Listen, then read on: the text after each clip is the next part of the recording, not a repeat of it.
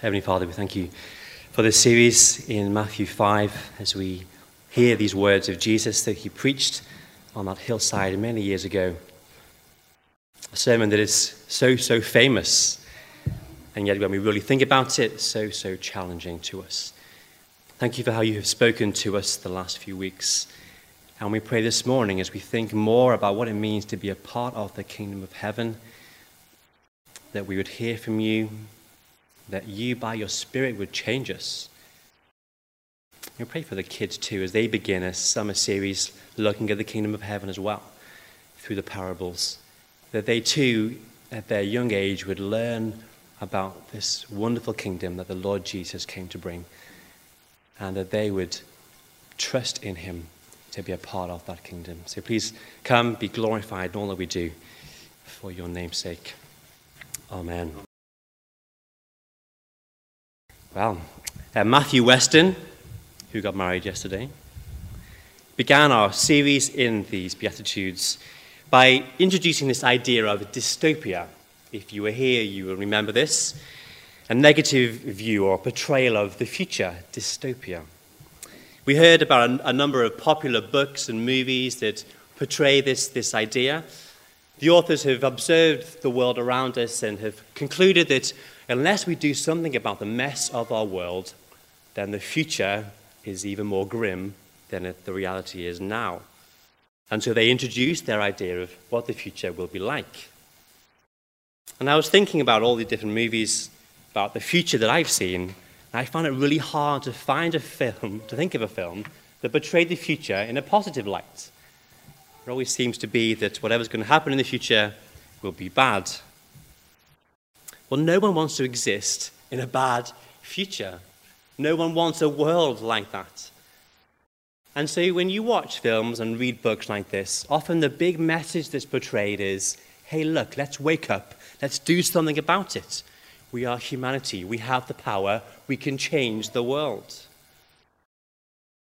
Now, of course, this type of thinking doesn't only exist in books and in films, but people throughout history have observed our world and have sought to do something about the mess, to improve it, to improve humanity. And so we have. We witnessed many various ideologies and isms, political, economic, religious, social systems that have tried to create a society of peace, of justice, a society that works for everybody. Communism, fascism, socialism, capitalism, ism.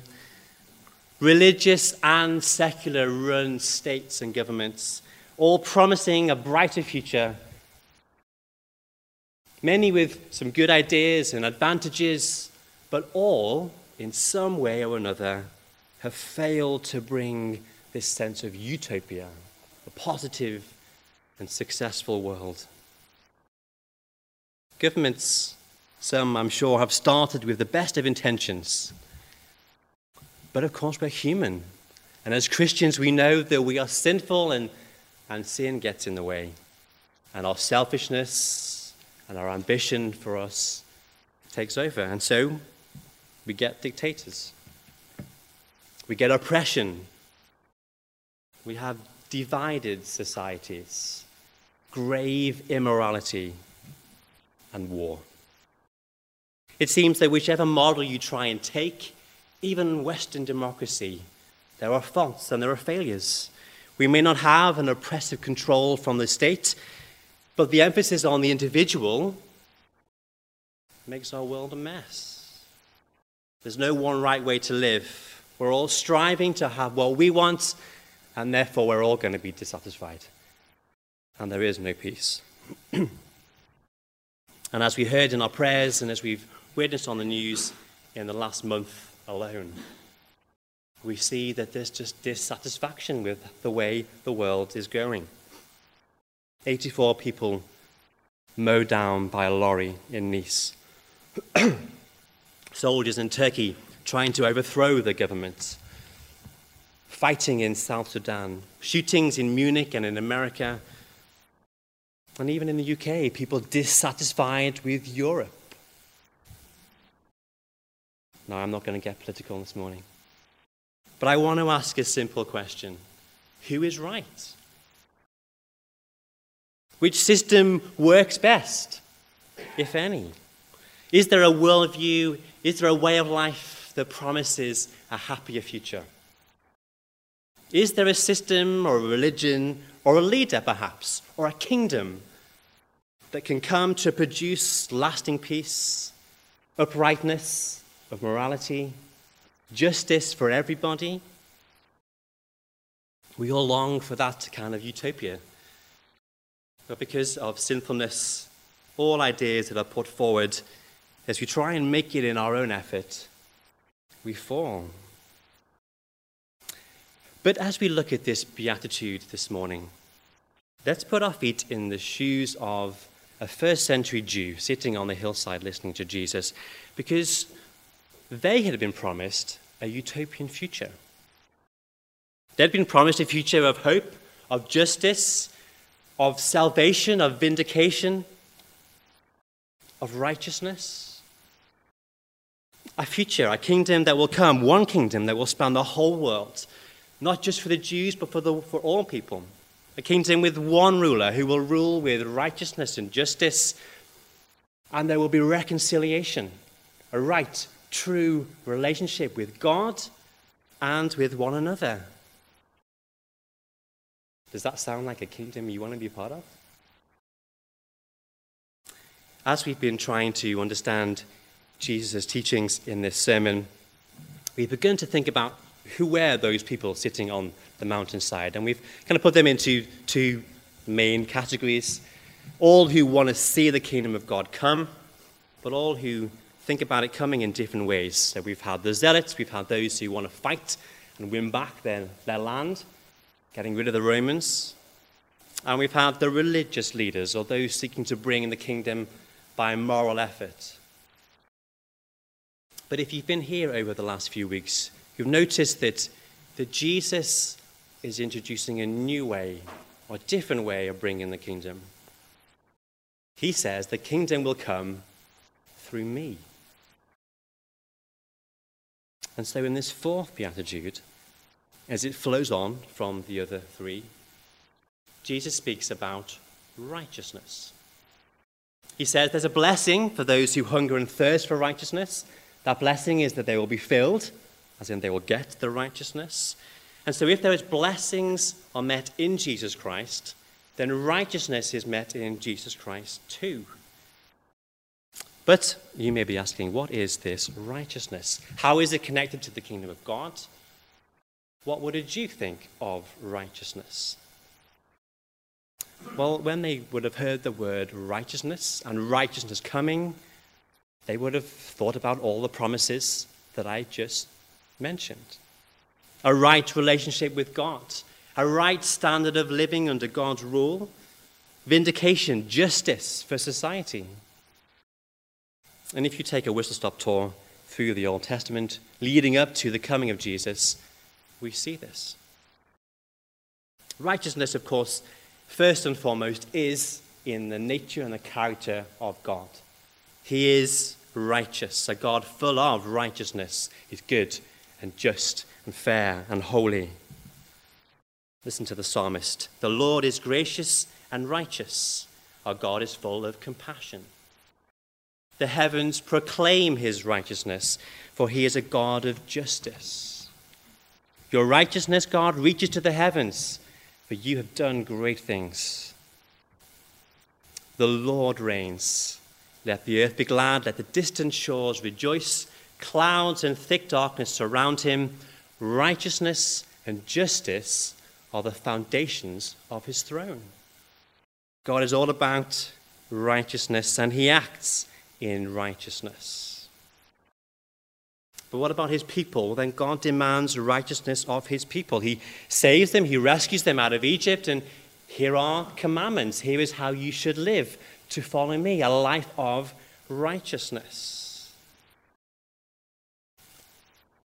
But of course, as you read through the Old Testament story of Israel, it doesn't take long to see that righteousness does not best describe the nation.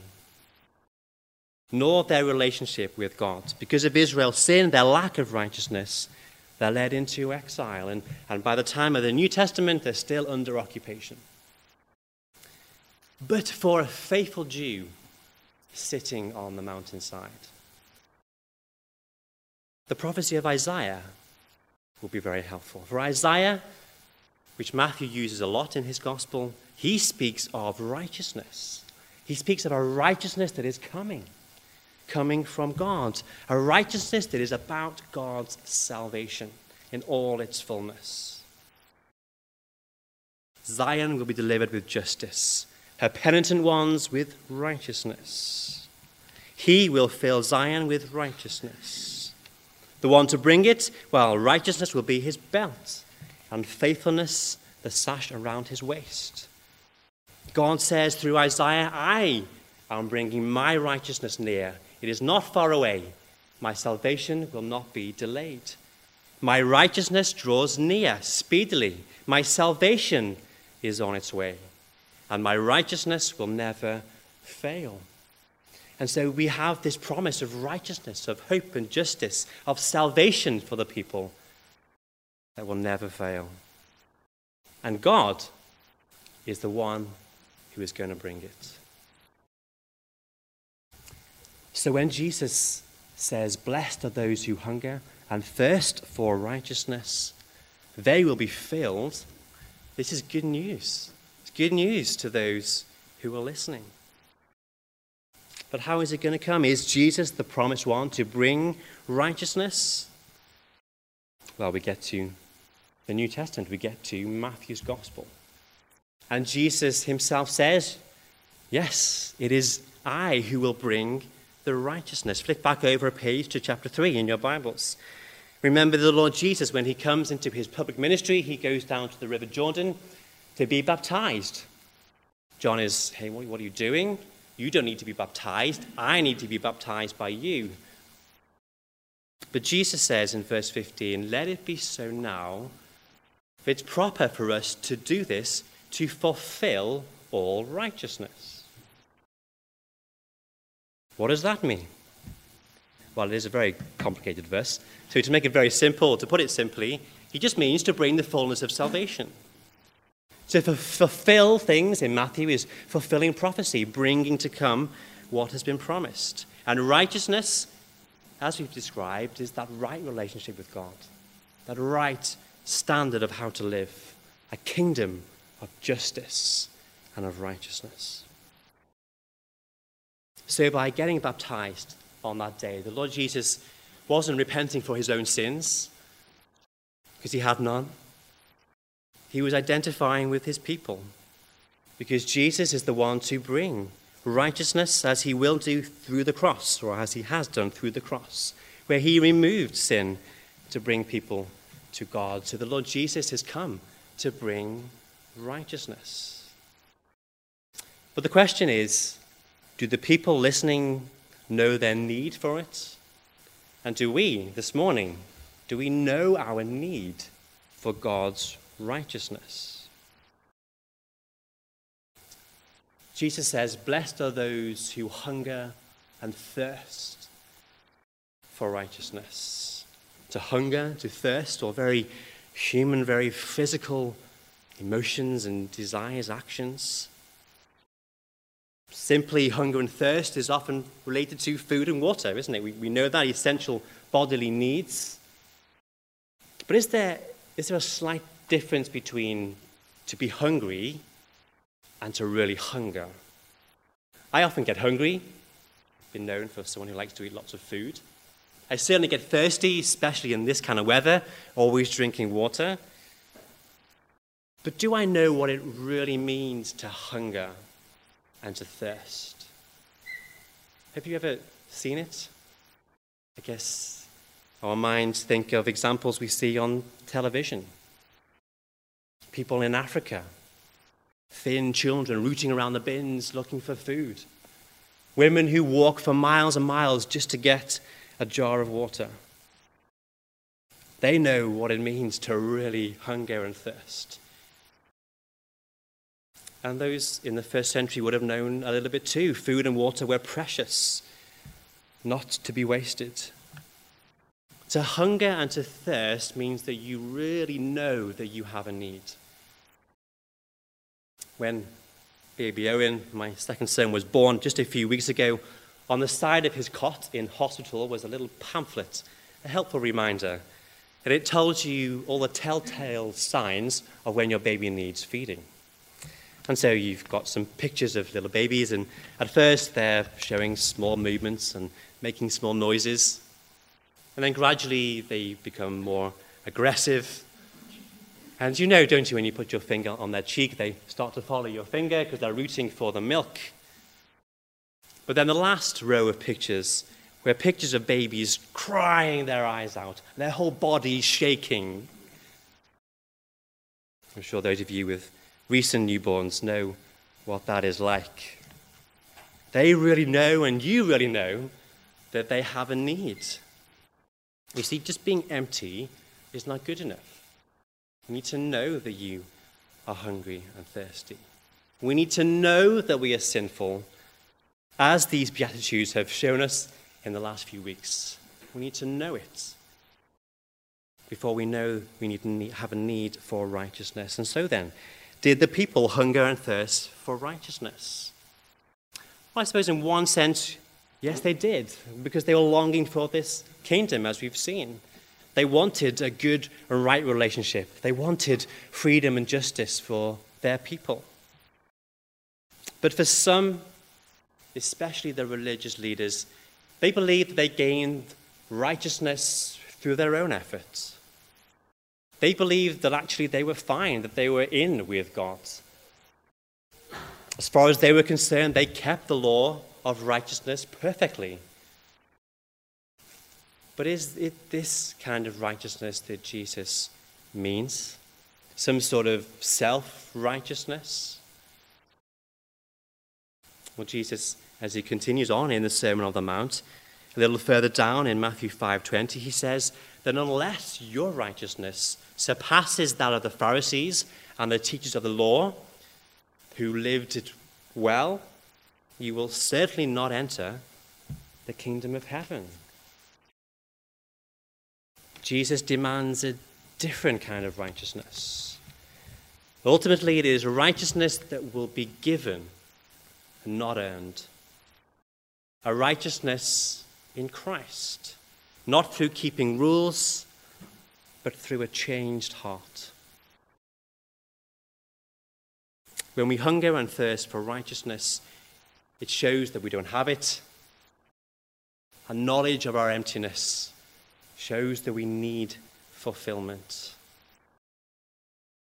As we've been looking through these Beatitudes, there's this language of neediness, isn't there? This longing, experiencing the poverty of our spirit, the emptiness because of our sin, the mourning of our sin, the shame that it brings to God and to us, the lowliness of being meek, knowing that we are no better than anybody else. So when it comes to righteousness, being right before God, these Beatitudes have shown us that we won't experience it in our own efforts. We're not going to get there in our own might. Whatever worldly ideology or morality that we follow, the Bible tells us that righteousness is only found in the Lord Jesus Christ. And so therefore, it is him that we need to hunger and thirst after. And so what about us?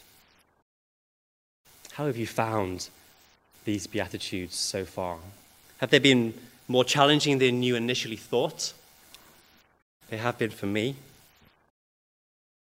When you slow down and you take verse by verse, you take time to think what it means, to really apply it to ourselves, we see that after the poverty and emptiness of our spirits, that mourning, the learning to be meek towards others, it leads on to a hungering and a thirsting for righteousness, to be right before God, but also as Christians to go on living a life of righteousness, a life that pleases him?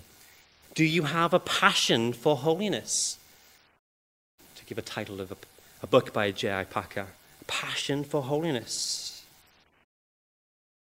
In order to be filled, we need to be in the right place within our hearts, knowing we have a need.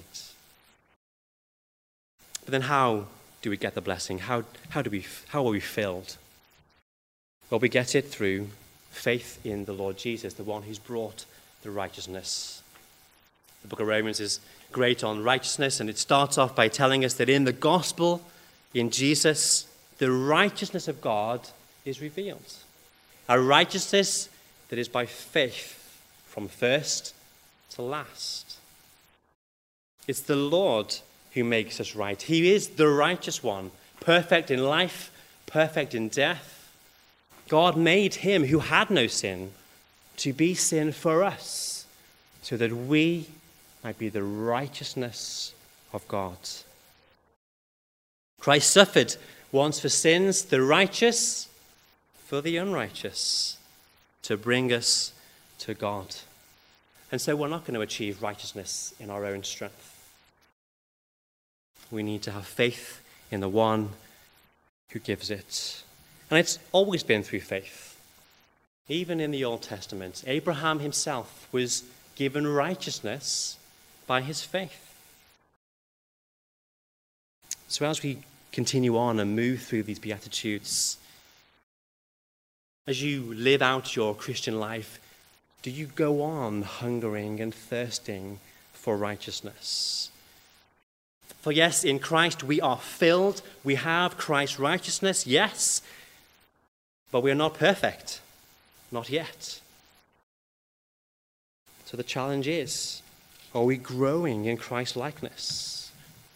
Or are we happy, dare I say it, to be like the religious leaders, just living up to our own standard of righteousness, ticking all the boxes that people see?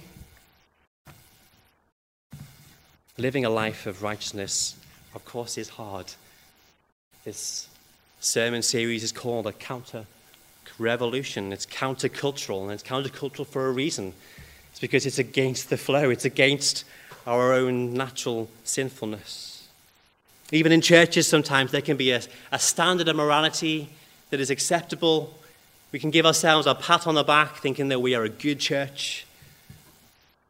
But surely that will lead us to complacency. A loss of hunger. Not growing in character and godliness. A church that doesn't grow in righteousness and therefore doesn't grow in the kingdom. Jesus goes on in the Sermon on the Mount, and he says in chapter 6, famous verse, seek first his kingdom and his righteousness, and all these things will be given to you as well. Is living for his righteousness a priority? Is righteousness more important than food and clothes? Jesus exposes to us the lack of righteousness. If we say that we don't murder, he says, let me tell you what it really means to murder. If you say, you fool, in anger, you're committing murder. If you say, I don't commit adultery, Jesus says, well, if you look at another person lustfully, you have. I love, but do you love your enemies? I help, but do you really give of all that you have, expecting nothing in return? Do we fully know what it means to be completely righteous? Are we growing in righteousness? Are we pursuing it?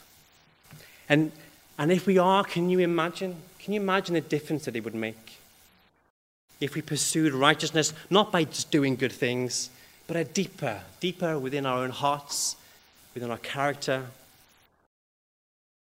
What would this kind of kingdom look like? What would it look like to those who are watching on, to one another?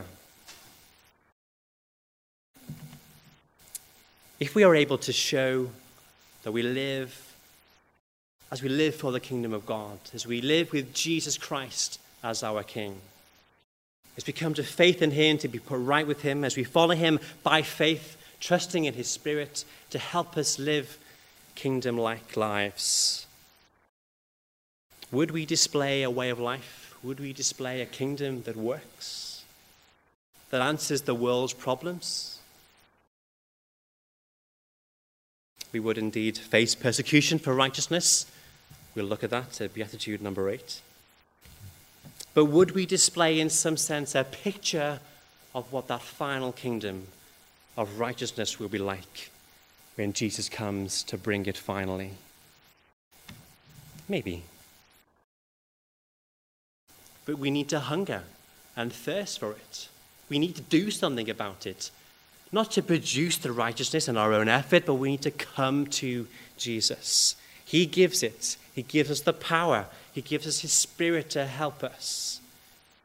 Because he is the one who has done it for us. But let's also be a church that helps one another to grow in righteousness. Let's encourage one another to pursue it. Personally, within our own lives, but together as a church, to pursue righteousness in our community, in the full extent of it, to see justice done. So that as we wait for Jesus to return, we can now reflect that future kingdom. Ask one another this week, how are you growing in righteousness? The promise of full and complete righteousness to cover the face of the earth is, of course, still to come. And many of these Beatitudes that we've seen so far have this now and not yet aspect to them. The kingdom has come, but it is not yet fully come. One day Jesus will return, and all justice and all righteousness will be demonstrated for all to see. How do we live until that day?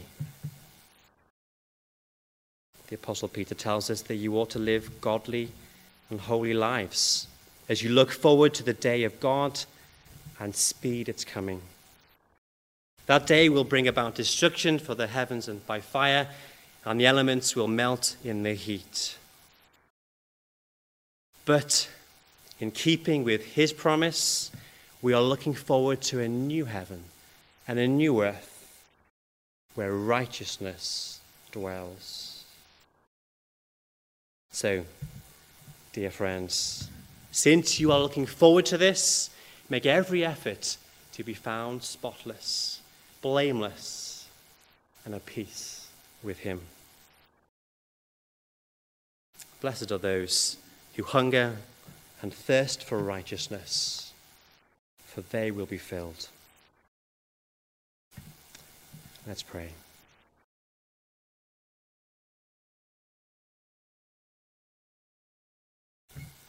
Heavenly Father, we thank you for the Lord Jesus Christ. Your righteousness revealed.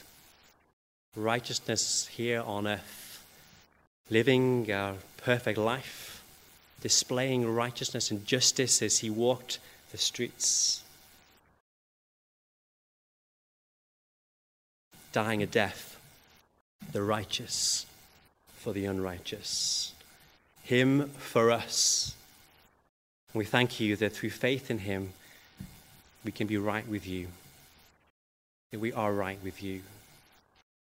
Lord, help us to grow in becoming more like the Lord Jesus. Help us to hunger and to thirst for it, to not be satisfied with where we are, but to want to grow. And help us as a church to do that too, to encourage one another in our characters, in our actions, in our words, to display that beautiful righteousness of the kingdom of God. And we long to see the kingdom of heaven displayed, come in this church, so that it would reflect on those in this community, that they would see Jesus through how we live and how we speak.